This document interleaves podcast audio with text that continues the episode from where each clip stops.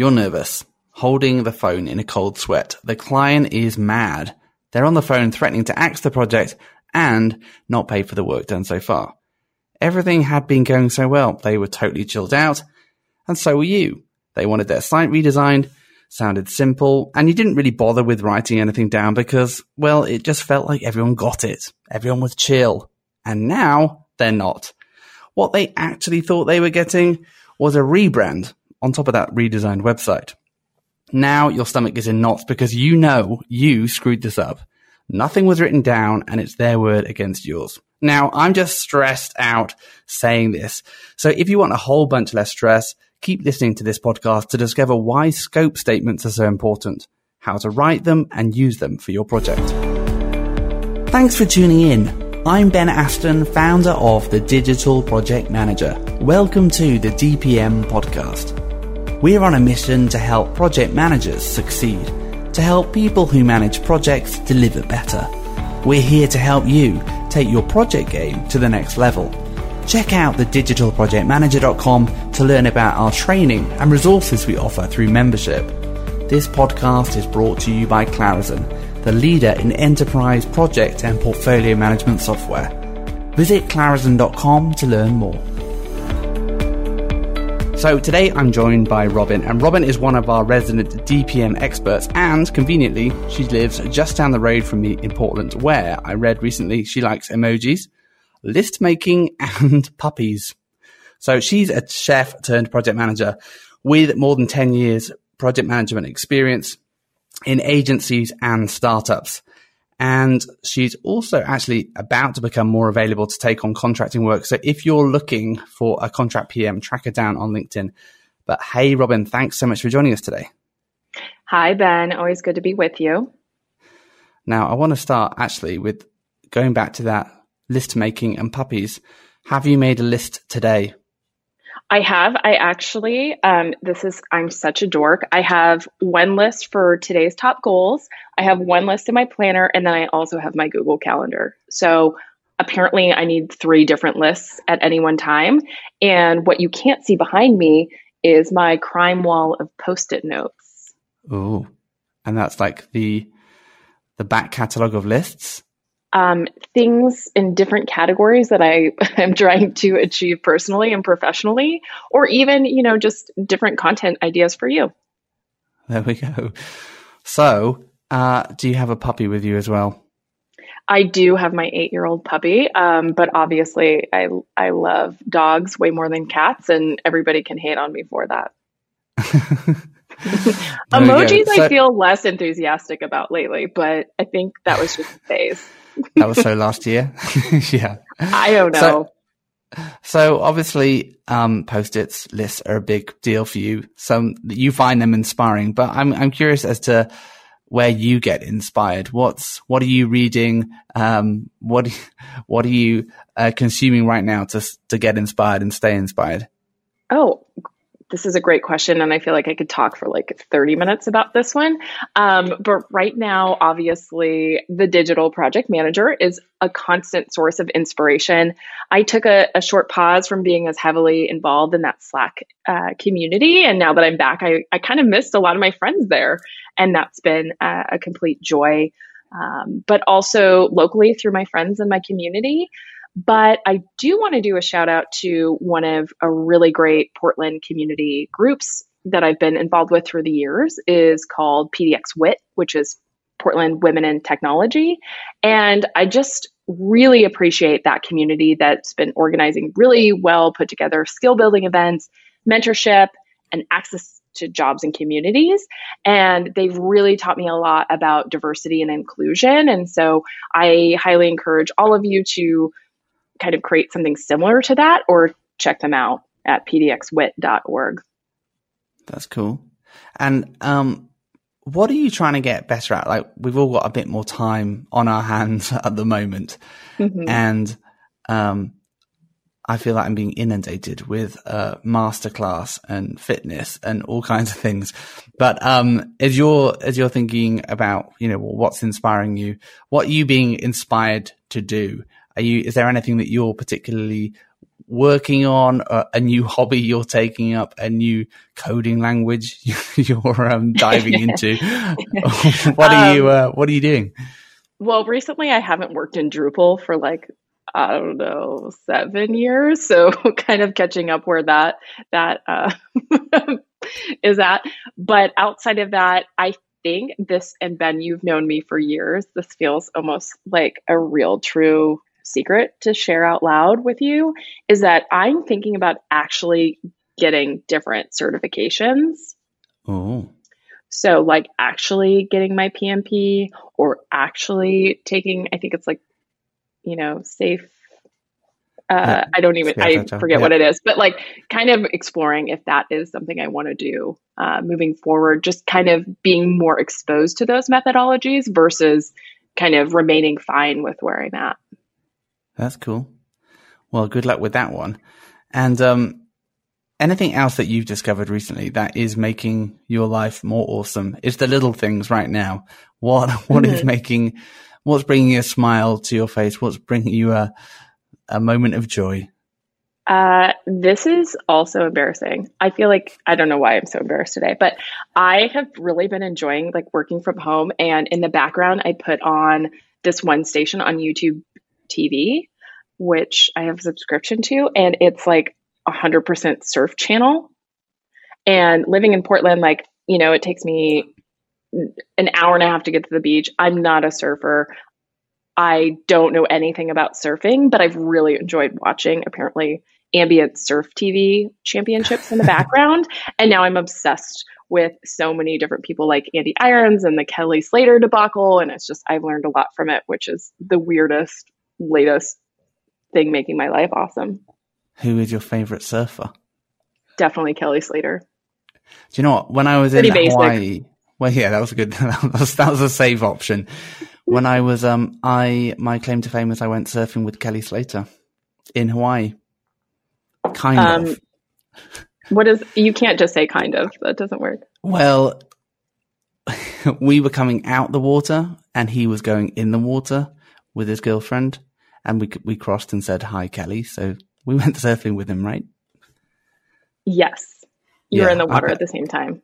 Yeah, I mean that's that's as close. It sounds like you were on some big waves though. If you're like out there with Kelly, so yeah, yeah, it was Hawaii. So um, yeah, my claim to fame.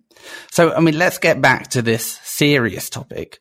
Moving away from the beach, back to scope statements, and um, let's start with why. I mean, I tried to set the scene at the beginning with why we should care about scope statements. Projects go wrong. There are misunderstandings that happen. Um, and scope statements can save our bacon. But I mean, let's start with your why. Have you got any horror stories of not having scope statements like I talked about in the intro? Um, why do scope statements uh, get you excited? Oh, absolutely. And I think just even hearing your intro moments ago, I was really thinking about how um, that trauma came back to me and how it will always come back. So, scope statements are super important because it's it's where you ensure your team and your client has a clear understanding of what the overarching requirements are and ultimately it's going to define how you're going to fail and how that would work the thing we're trying to protect here is opening yourself up for um, you know conflict with the client with your internal team and then also just trying to align everybody and eat, you know avoid litigation there. Yeah. So we are trying as much as possible to clarify and unify our understanding. And i think what scope statements are great for is codifying that um, understanding. And I think sometimes we can think, hey, we're all on the same page, we're all friends here. It's often worse actually when you are friends, uh, because everyone can just assume that everyone else is understanding one another. And then there are sneaky oh. words like, you know, update or refresh uh, that are really ambiguous. And what the scope statements do is reduce that ambiguity in the gray areas and make things a lot more black and white. Absolutely. And I think, you know, even in the 10 years I've been working in this space, those terminologies change, even on, you know, a quarterly basis, right? Um, and I think before we really talk about like what they are and how they are, I just kind of want to share that, you know, writing a scope statement is really underappreciated in this role. It's the driest thing about the gig. And typically, this is the hardest part to kick off your project. Like, nobody wants to have ownership about it. It's your thing to do.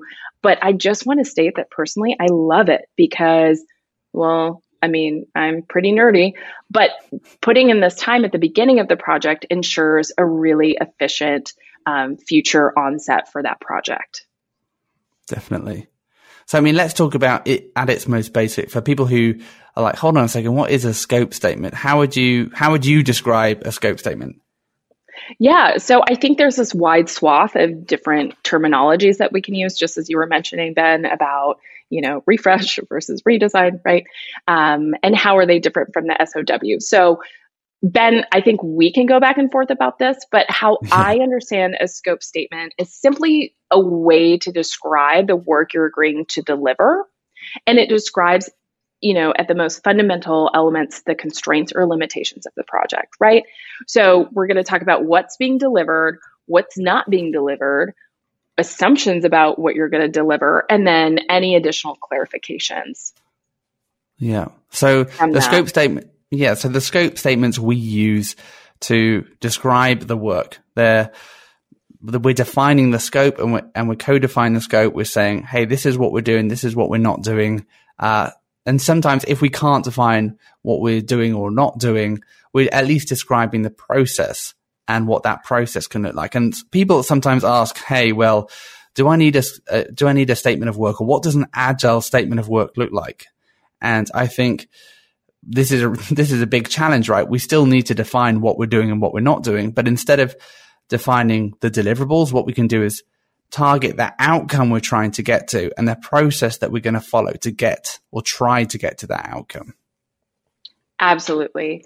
And I think, you know, piggybacking on that, there's some basics you should follow, right? And we'll talk about some tips for that. But there's not just one template that every digital project manager is following. There's following. There's not just one thing that everybody's doing and you can't just copy and paste it. So every business is different. Every project or program is different. And what we're seeking here is just consistency to cover your back, right? Or as I put it in that article, your bacon, right? Because you need to protect your team. You need to protect that business um, initiative. Yeah. And I'm, wonder- I'm wondering if you got any stories of how you didn't define the scope statements as fully as you needed to or should have, and um, and what happened. Well, I think this is a slippery slope because I have in previous roles been advised not to put a lot of detail in because that could potentially open you up for legal uh, litigation, right? If you put in too much, right? So yeah. we can kind of fight back and forth a little bit more if it's more gray area. But where I've found um, my most success is putting in as much detail as you possibly can. So whether that be waterfall, whether that be agile, like define everything you know within that statement and then cross check that with the client. So um, we can get into more horror stories later, but I think over the years of experience, like you're not going to do it perfect sometimes. And yeah. you're going to have a client that figures something out different. And it's just about navigating that landscape and, and putting in that time up front as best you can. Um, but yeah, we've all uh, got horror stories. Yeah. So my horror story is when I, uh, I think I've said this before, but we were, um, we were working with a large consumer electronics client and creating some custom animations for them. And the client wanted to make sure that we'd bought the rights to the animation. So we did. And I think we bought like a five year all media buyout. So we could use it, the animations in whatever, um, way we wanted for five years, which was, you know, this was just, we were just creating this, this animation for a single campaign. And so, you know, we only needed it for a year max. So we thought, oh, we'll just buy it for five just because, just to, in case we wanted to reuse it next year. And later down the line, the client comes back to us and says, hold on, like, I asked you to buy the rights for this. And we're like, yeah, we did. And he's like, no, but we need them like in perpetuity. Like we want to be able to use them forever in any, in any media, in any format. and we'd only bought it for five years, which became a huge sticking point because then the uh, the animation studio who produced this for us well knew that they had us um, they could charge us anything. So um, so they they tried to, and in the end, this whole actual client relationship became completely undone off the back of this one scope statement, which wasn't fully defined, and that was just around how long the buyout would be for the animations from the third party, and uh, it, yeah, it undid the whole client relationship um, just just from that one one scope statement. So it can be, these things can have massive, massive consequences when there's this small under, misunderstanding, um, that can really rattle people sometimes. And sometimes people just pick fights because they can, um, which was the case with this. They didn't really need it, you know, in perpetuity, but that's what they wanted. So, um, they, uh, they threw their toys out the pram. So, these are these are things to take really seriously because not only can they sink the project, they can sink the whole client relationship.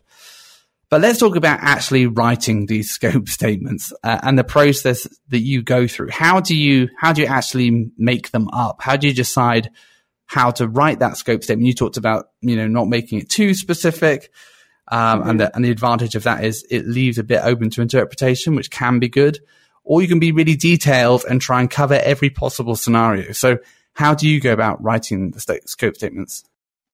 Well, three things before we even talk about that. One, I am not a lawyer. I do not provide formal legal advice. So I'm just talking about my experiences, mainly from my career in advertising, right? Um, secondly, don't see Robyn. Yeah, I am not a lawyer. Uh, number two, I would just I want to send you some love about that, Ben, because like, ouch. Yep. I totally know those perpetuity terms. And I think, you know, that contrast between one year and five year and perpetuity is really dramatically different. And I think, you know, there was a healthy lesson in that. Um, what I want to go back to though is kind of, you know, within our environments that we work in, scope statements are a lot of different things, right? So we can call them estimates, we can call them the whole darn scope of work, we can call them a contract, we can call them a proposal. Like it's essentially like a nest of things that go within several different formats. So some of the names I've used before is statement of work, contracts, proposals, scope of works with like we talked about, but they are not an NDA, an MSA, an ICA or an LSA or SLA and you can hear more about that in my article and what those definitions are. So basically just trying to point out that this isn't the only thing you need to be providing with your client. Right. It's just a component of that. Definitely. Okay, so back to your original question. Um, I think you were just asking, how do I make them, write them? What's my process? Yeah. Um, well, knowing me, there's a few different approaches. I typically have used templates that's already provided by my in house team. Luckily, I've been provided a lot of um, really great workplaces that already have a template on hand. Um, I also do keep versions of previous SOWs in a personal folder so I can pull back and see, you know, how did I craft, you know, a scope um, or a statement that referenced a branding project versus a digital project versus a refresh right. or a redesign. Um, but obviously, I think the digital project manager is a great resource for that. And Ben, I know that you wrote an awesome article about writing a statement of work um, that does include a template so you can kind of source a lot of uh, details there too. Definitely. Cool. So, and I think this idea of having developing your own bank of scope statements that you can, you know, reduce, reuse, recycle, um, is super important because the way that we talk about delivering, um, work is actually, you know, normally the parameters that we're having to describe if we're doing a rebrand project are going to be the same project to project. We're going to be talking about how many concepts we're developing, how many rounds of revision we'll be doing, uh, what that client interaction and feedback uh, loop might look like, what the final deliverables might be. Actually, the kind of, if we're, you know, producing the same kind of deliverables time and time again and going through the same process, then the scope statements that we're writing can actually be uh, recycled quite easily. So actually in the post, if you've not checked it out yet, go to the digitalprojectmanager.com forward slash project hyphen scope hyphen statement and you'll see a whole bunch of scope statements that we have. Some of them are generic. So some of them you can actually reuse and recycle for your own projects and just change, change the names out. Um, and then some of them are more specific. So the more, for the more specific ones, we have to have this understanding of what the project is, but some of them, like scope statements that we can recycle project to project, are scope statements like defining um, who's going to pay for or who's going to be responsible for licensing imagery or videos, or who's going to be uh, what the turnaround time might be for uh, a client to uh, approve a piece of work or review and, and provide consolidated feedback, or how many how many rounds of approvals there might be. So um, some of these scope statements, you can just create a bank of them. We've got a whole bunch on the article that you can uh, just recycle.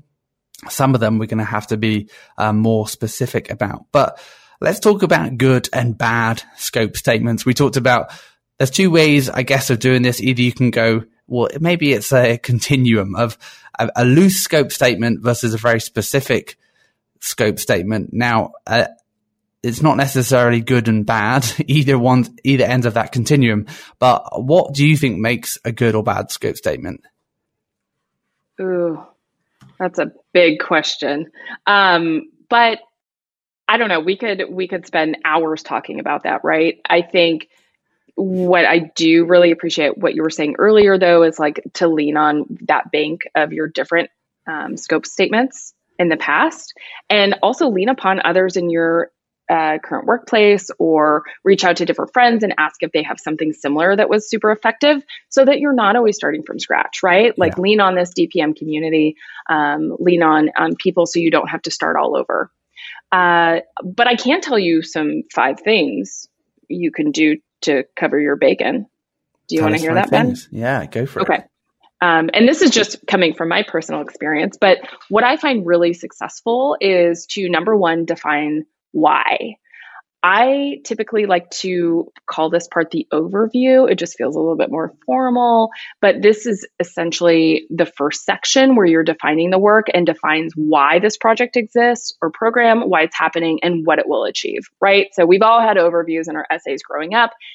we're using that here in present day as adults. I typically like to delegate this out to an account manager if you have that so they can go run that back to the client and get those KPIs that we can talk about. This is not where we need to narrate everything. I keep it short and concise, but we just need to frame up essentially that value statement that will outline the rest of why we're doing this work and why it's important that we can level back up to this why. Yeah, and I think this uh, starting with the why is super important just because if all else fails, this is kind of our backstop. If we can demonstrate that actually, well, we delivered on the original intent of, and, and it delivers on that why. So if it's about, you know, fundamentally the, what we're trying to do is build something that, you know, increases the number of subscribers. Well, the client might not like the way that we executed it, but if ultimately we can prove and show that yes, it does exactly that, that we are building the subscribers and, and that works, uh, if we can align at the most basic level on achieving that why and reaching that outcome, then it provides us with some common ground to work from. Absolutely. And I think that can be worked in all project methodologies, right? Of how we're tackling this, right? You need to always know why we're proceeding forward. And I found it's really helpful to kind of put at the top of a Slack channel or um, in different team uh, documentation as well. And so, kind of craft that, own that, and then share it with everybody um, to align the teams. Uh, the second tip I have for you, though, is to outline the approval process. And this may seem really basic, but I feel like this is always where in the past things have gotten a little spicy. So I'm highly encouraging you to at least craft basic language that details out the approval process for deliverables. So, for example, when should the client give us feedback? Who is providing that feedback and how should it be delivered? Obviously, you can start basic within this statement for now, but know that it should be expanded upon before everything's moving in motion. I think Ben and I, we both have had a few headaches here in obtaining feedback and how. Um, and we can also talk about how we tuck this under dependencies and assumptions in the future. But it's best, I found, to always talk about feedback and that approval process with the client verbally and then have written format for that within that statement. Definitely. Yeah, that's that's solid advice. Um, I okay, moving on to the third tip is I would highly suggest champion that you identify what you're actually going to be delivering. And typically, this will be the biggest part of your scope statement. And this is a wild west, right? It could be super detailed and expansive if you're doing more waterfall, it could be more process focused if it's more of an agile approach. But what it's going to do is it's going to list exactly what people are getting, when they're getting it, and how they're getting it. I come from the standpoint of trying to be detailed, but as I know, everybody doesn't agree with that. But I am super passionate about rounds of review, content entry, migration, hosting and configuration, formal QA. Also, you know, Ben speaking to like image rights and then ultimately deployment. Yeah, and I, I'm I'm also a firm believer in, hey, if we can define this, let's define it. Let's try and block in the canvas. And and this is where I think if you don't know exactly what you are going to deliver, um, I would adopt the sandbag approach, which is, hey, we know at the very least we're going to deliver this. And then we can at least level set on that understanding that at the very least we'll deliver two concepts. If you think you're going to develop four, um, say you'll develop two and commit to doing two because it might turn out that for whatever reason you do only deliver two. Um, if you think, hey, you can build, you know, up to five components within the page. Well, let's define five and let's agree to five, even if you think, well, it might be actually six or seven. So sandbagging can be a good way to find some common ground that's the most likely, um, that kind of aligns with that most likely outcome. And that means that you don't need to say, hey, well, we're going to deliver um, seven modules. Uh, but you say, hey, we'll deliver five. And then, then you can surprise and delight um, and make sure that you're not overcommitting yourself. And I think that's the key part to writing this scope statement. When we're defining the deliverables, we just don't want to overcommit ourselves because the danger is if we say seven and it turns out we only needed five, um, then the client might turn around and say, well, can I get a refund, please? Because you actually only ended up doing five. And that's absolutely happened to me. Um, I think it also it can really help control what's happening internally with your team. So you may have someone, you know, design and development or two, um, you know, really. I love that intersection of creative and development, but sometimes they disagree on that workload. So your designer right. might go crazy. Your UXer might figure out, your strategist might say, okay, we need 20 templates, right? And so by kind of having these upfront discovery conversations, um, we we can try to mitigate that internal churn as well, um, not just on the client end. Definitely. So, Ben, you were talking, alluding to the fourth tip that I have, which is to define what is included and what's not included. And typically, I put this in a different section outside of what those deliverables are. So after I've identified, like, yes, you will get um, three modules, for example, um, this is definitely where I have an exhaustive list just to try to protect what I know and what I don't know.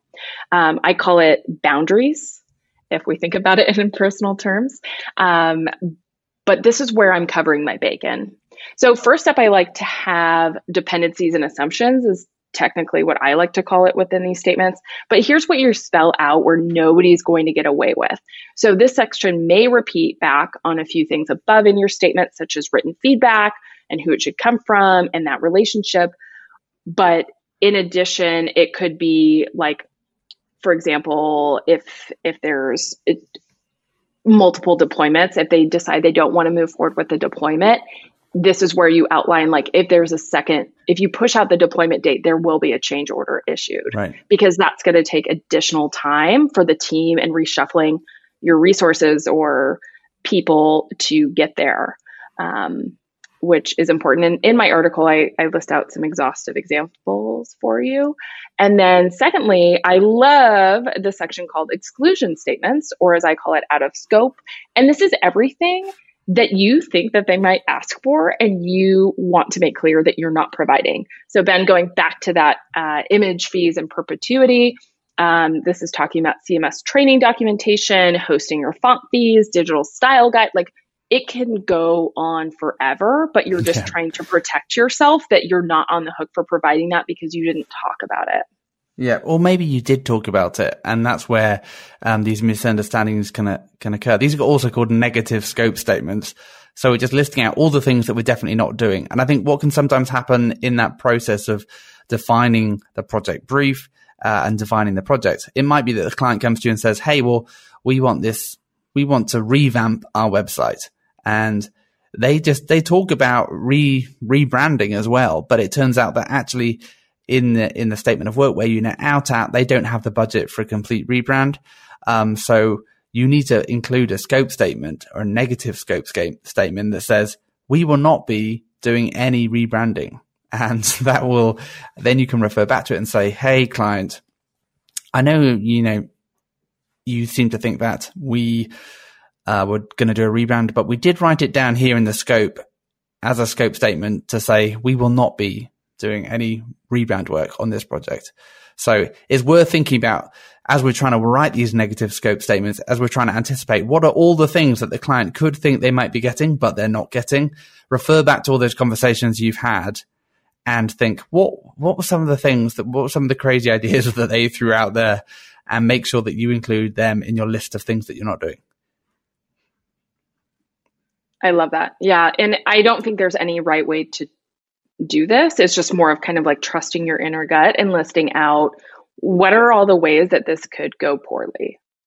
And I've had um, managers in the past that are like, Robyn, you've written down like you catastrophized essentially way too much. And so I think for me, like kind of mapping out what could go wrong and then summarizing that a little bit more concisely is also helpful because that's that's me you know being in my craft thinking ahead trying to mitigate that risk at the very beginning stage of the project um, i think we're ready to move on to the fifth and final yeah. tip which is a little controversial potentially but i like to make a scope statement matrix and so I came up with this a few years ago, and I think it was passed over to me from somebody else too. But what I realize is that I have spent hours in the past in an active project just going through version histories of documents or files or Slack or email or sketch files or, God forbid, code just to figure out exactly what we sent, what that format was. And it's not clear. Like I've wasted a lot of project hours doing that. And so I've learned that at the onset of delivering that that scope statement, I can do the work up front and just keep track of deliverables um, just so that we have a clear understanding of how we're executing against that statement. Yeah. So this, the idea of this is that as we, because sometimes these deliverables that we're producing uh, that statement of work. We want it to become a, a document that's not just a one time thing, uh, but one way, this is one way that we can actually make the statement of work relevant uh, throughout the project. So by putting those deliverables into a matrix um, and kind of tracking with them, reminding the client or the stakeholders that, hey, this is a document we're taking seriously. This is a document we're using. That can be a great way to track things as we go uh, and to keep the keep the document and the conversation about it alive. Correct. And Ben, I would even go so much to say is I have not always shared these matrix matrices with the client directly. Sometimes I just keep them uh, within the project file structure, right, internally, but I kind of like bring it out when that um, contention potentially comes up so that I have all the resources needed to mitigate that that issue immediately instead Definitely. of spending the hours in the past. Yeah, yeah. So, I mean, this all sounds like plain sailing, right? If you if you follow these uh, tips um, and just use your scope statements, all will go wonderfully well, uh, right? or wrong. So tell us what some of the biggest challenges you've had or where, where do scope statements go wrong? I think where things haven't worked is essentially it's not about always following quote quote the rules, but you need to be flexible about approaching every project individually, right? I think what's hasn't worked for me is if I'm like, you know, I think back to years ago and I'm like, okay, well, this is the template. I always follow the template. And I think we just need to be more flexible about how we approach every project and understanding that clients are on different levels of how they want to approach things. Um, and that's usually where it's it's it's been a problem. Um, just my own learnings. And so I think over the past years, I've been more flexible about it, but also more rigid in terms of what we actually are signing up to do. Yeah. I think, yeah, I think one of the biggest challenges is, is in, yeah, really, I think in, in just defining how definitive you're going to be. Like how well, when you start the project, when you're trying to write a scope statement and you're not entirely sure what you're delivering, uh, it can be tricky because you can be tempted to, uh, well, you can overreach and you can say, Hey, yeah, right at the beginning of the project, well, we think we're going to deliver X, Y, and Z. And then it turns out after the discovery phase or after the design phase that mm-hmm. the Z part of the project is kind of redundant. It's not needed or not necessary or you can't afford it. So I think it's always worth thinking about your planning horizon. And it's good to write scope statements, but not to overreach. And maybe split your sc- scope statements up into uh, realistic chunks that are within your planning horizon. So if you're going into the discovery phase, just try and get away with writing uh, the scope statements for the discovery phase and then say, hey, as part of this phase of the project, we're then going to develop the next uh, part of the project, the scope and the scope statements uh, for uh, the craft phase or the design phase of the project. So I think overreaching, I think, is potentially the biggest challenge that I see uh, when we're developing these because it, we think we know stuff, we think we can anticipate what's going to happen, but so often we can't. Absolutely.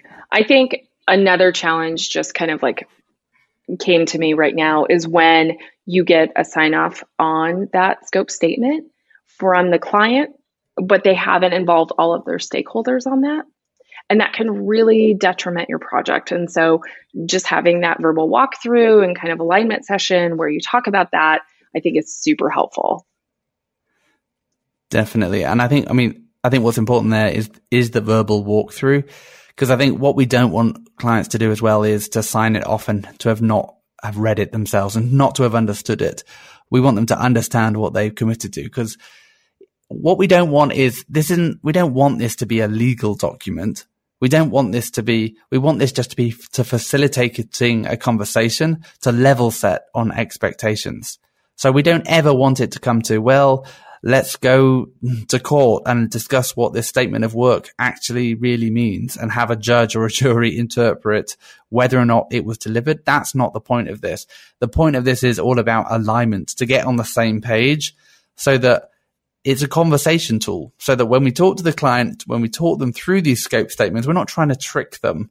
Um, we're not trying to kind of uh, cheat them out the work, but we're just trying to level set. We're trying to get on the same page so that when we do the work, when we deliver those outputs, uh, they're going to be happy with the outcome uh, of the project and, and the things that we're producing. So try not to think of this as a legal document because if it goes that far, then you've failed and probably you've everybody's going to lose money. You're probably going to lose the client. We don't want to get to that point. What we want to do is level set on expectations so that everybody is happy with the way the work is done and um, the way the work is being produced. So that that's my uh, that's my big takeaway. I think from our conversation today. Yeah, and Ben, I think there's nothing more amazing than that feeling where you can actually copy paste that scope statement into uh, a legal yeah. binding document, and and just making sure that yes, that word is my favorite one, aligned um, between the client and internal parties. Definitely.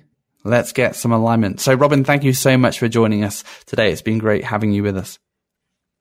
Thank you for having me. And I'd love to know for the, you who are listening, what are your tips and tricks for scope statements? Do you use statements of work? Where do you put your scope statements? How do you produce them? What works? What doesn't? Let us know in the comments. Let us know your fail stories and wins. And if you want to learn more and get ahead in your work, come and join our tribe with DPM membership. Head to the digitalprojectmanager.com forward slash membership to get access to our Slack team, masterminds, mentorship, templates, workshops, office hours, AMA sessions, ebooks, and more. And if you like what you heard today, please subscribe and stay in touch on the digitalprojectmanager.com. But until next time, thanks so much for listening.